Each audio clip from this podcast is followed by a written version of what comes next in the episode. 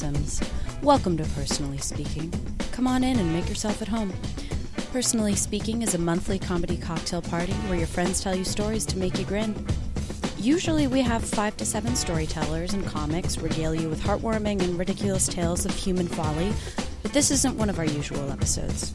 I'm sad to report that a small tragedy has darkened the doorstep of our show this month, but we're going to make it up to you, I promise. When we recorded our last live show on the theme of betrayal, our recorder took a tumble at some point during the production and lost the entire recording. Matt Rains, our show's recordist, happens to be a data wizard as well as an audiophile and made a genuinely valiant attempt to recover the data, but it was lost to the ages. I guess I have always wanted to have a lost episode. Nevertheless, after the show was over, I sat and talked with Matt for some time about what our options were, then retreated into my mind palace to decide on a course of action.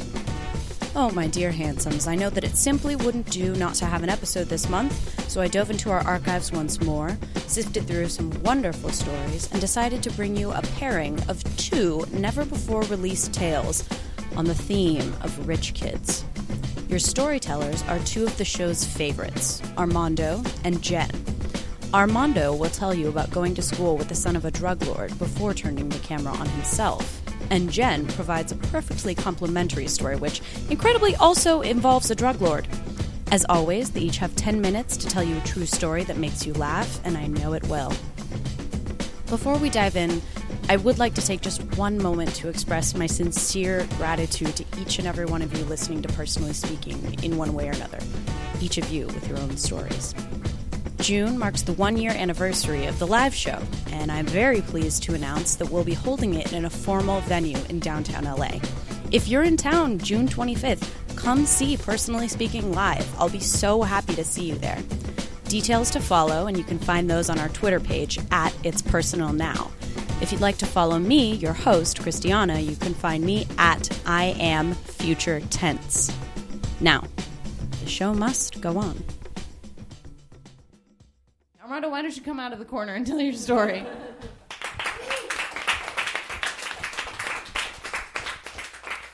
Thank you. Uh, first off, I just wanted to say that uh, I recently got married. Uh, and that that fact has no relevance to my story. I just I've never felt an applause break before, and I really wanted to know what it was like. And now that I say it out loud, it seems like a really bad reason to get married, but but that's fine. I can make that joke because my wife's not here. Although it is being recorded, and my best man and one of my groomsmen is here. So anyway, doesn't matter. Doesn't matter. I told her. It doesn't matter. Uh, I've been thinking a lot about riches and money and power, but most of all, I've been thinking about comfort, and I think that's what everyone ultimately wants and envies that someone is just very comfortable in their lives. And in particular, I was thinking about this idea this afternoon as I was scrubbing my toilet in what is probably and accurately considered the smallest apartment I've ever lived in, which is made even smaller by the fact that my eight months old stuff takes up way too much space, and then he takes up a lot of room by himself, especially in my bed in the morning where he uh, inevitably wakes up and then wakes me up by punching me in the face. I fulfilled my duties of mentioning my wife and my son. Thank you. Anyhow, back back to the toilet. Uh, so I'm scrubbing the toilet, and I'm thinking about these things and money and a lot of, you know, ridiculous wealth, and I don't know if it was nostalgia, regret, or the Clorox fumes. Definitely one of those three. But I started going down memory lane, and I started to think about who are these rich kids that I've known in my life, and I thought I could only think of two things or two people and like two categories. So the first one was in high school, and I I, I didn't really know this guy. I, I, I we were in high school together. We had a couple of classes together. I, have spent the entire afternoon and a few days trying to remember his name. So this is how little I actually interacted with him. It's something with an E and it's Mexican sounding, which is not which is not racist because I'm from Mexico. It's fine. Um, I've said it to a few people here, but for those who don't know, and for the people listening to the podcast, I was ra- and this is this is relevant to the story. I was raised in Juarez, in the Mexican border. For those of you who don't know Juarez, if you turn on CNN or any or any news network, it's the one city in Mexico people talk about that's on fire and with decapitated people. Doesn't matter. Um, kidnappings. Um, it's, that's not funny, guys. That part. Anyhow, so I grew up there, and there was this one kid uh, who was just ridiculously wealthy, just had too much money. Uh, his father was definitely not involved uh, with the drug cartels, or was himself a drug lord for sure. That's my legal copy. definitely not a drug lord. Uh, let's let's say that his father's business involved transactions of a recreational and international nature. and and let's say that for my safety. Uh, so um, he had a lot of money. He always carried just stacks, what I can only describe as stacks of cash in his pocket and his backpack. He had the most expensive car you could think of, like the I don't know anything about cars. Just ima- fill in the blank. Imagine a really expensive car. Doesn't matter. Just a really expensive car, uh, something that no high schooler should have or should be trusted with. He he would take people out for lunch, like twenty at a time, and pay for everyone. He had uh, he had a ranch, and he had like these parties with these very big time singers and celebrities that I'm not I, that one I really can't mention, and it doesn't matter because there were, I only remember two names, and one of them was murdered by the drug. That doesn't matter. Um, and anyway, so a lot a lot of money, and uh, but but the thing that always intrigued me about him was that it was actually kind of sad because he was in high school terms the biggest loser I've ever seen. He was so wimpy. He was so nerdy. He had that aura that repels women. Uh, and and he just he was just trying so hard all the time to be accepted and to be liked. And people liked him, but I always felt like I couldn't tell if it was because of the money or or just him. And he he was very sweet. The times that I spoke to he was very sweet. Um, but he was definitely just the biggest loser, and and and it was also really sad because of how alone he was, because because of his lifestyle and his extreme wealth. A, there were always um, his like uh, security guards around, but you couldn't see them. They were always just hidden. Um, they uh, he th- no one no one knew where he lived because he wasn't allowed to say where he lived.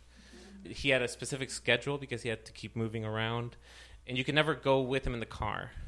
He always had to drive by himself, and he you couldn't follow him anywhere, just for security reasons. And I just thought that wow, on top of wanting all this attention and not being able to receive it socially, just it, it's just so sad. And and that's how I make you empathize with a billionaire. um, so that's one category, and then the other one. I, I tried to think back back before high school. It's like who who did I know that was really rich, or just like like you said, richer than me? That that's what constituted rich. And you know how everyone has a crazy roommate, and if you don't have a crazy roommate, you're the crazy roommate. I started thinking about it, and I thought, was I the rich kid? Wait a minute. And I never thought about it that way. But I was totally the rich kid. When I was like in fourth or fifth grade or something, our house was, you know, sort of larger and a little nicer. By the way, sorry, I have to clarify. This is Mexican rich. So the, the conversion is like almost middle class American. Just I need to clarify. But I was a rich kid, and I had like a nicer house than my friends. My parents had a, a new car often enough, uh, each of them and I mean, I was always in private schools, and I had a ridiculous amount of toys. This I really didn't want to say this part because I, I just realized we're being recorded, and this makes me look like an asshole. But we would always every Saturday we would cross over to El Paso, Texas, which is the American side of the border, and run errands. And then there was always a Toys R Us that we had to drive by, uh, and I always said, "Oh, can we go to Toys R Us?" And we did this for years. And every Saturday they stopped and they got me a toy at Toys R Us. Like this is ridiculous. like as a as a parent now, like that's a ridiculous thing to do. and I love my child. And then, and you know, and then my, my father worked for a big corporation, and he always had to go to these business conferences, but he brought my mom and myself with him. Uh, not my brother, for some reason. That one's that's kind of sad, I guess. Um, and then the biggest thing, which isn't as big a deal as it's going to sound like, but I was raised with maids, and by that I mean, hang on. By that I mean, not not exactly maids. They were more like like the cleaning people, lady, ladies. They were plural. Um, uh, they just happened to also cook and take care of me. Anyhow, so I'm thinking about all this, and I'm on my knees, scrub now scrubbing the floor next to the toilet, trying to get that what the fuck is the stain out of the floor. And I and the only thing I could think to myself was how did my parents afford this? And why did those selfish bastards not teach me how to buy the same thing? Nostalgia, regret, Clorox, it was fucking regret. Thank you.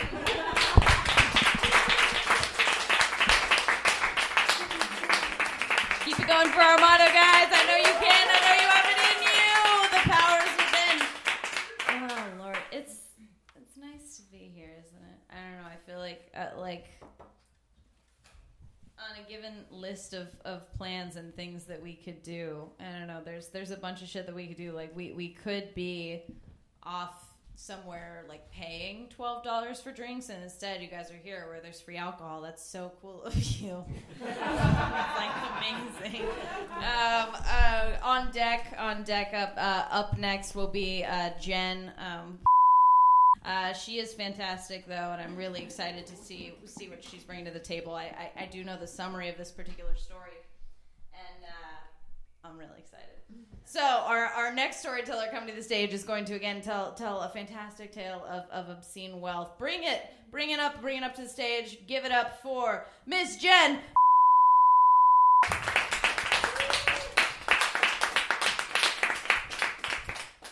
Well, I wouldn't say it was obscene wealth. My family, we were like very poor people. I shouldn't say very poor, like they were just, yeah, they were poor. So my cousin started to be, I'm doing air quotes, she started to run a daycare center out of her house. and she was so like wealthy with all that daycare money.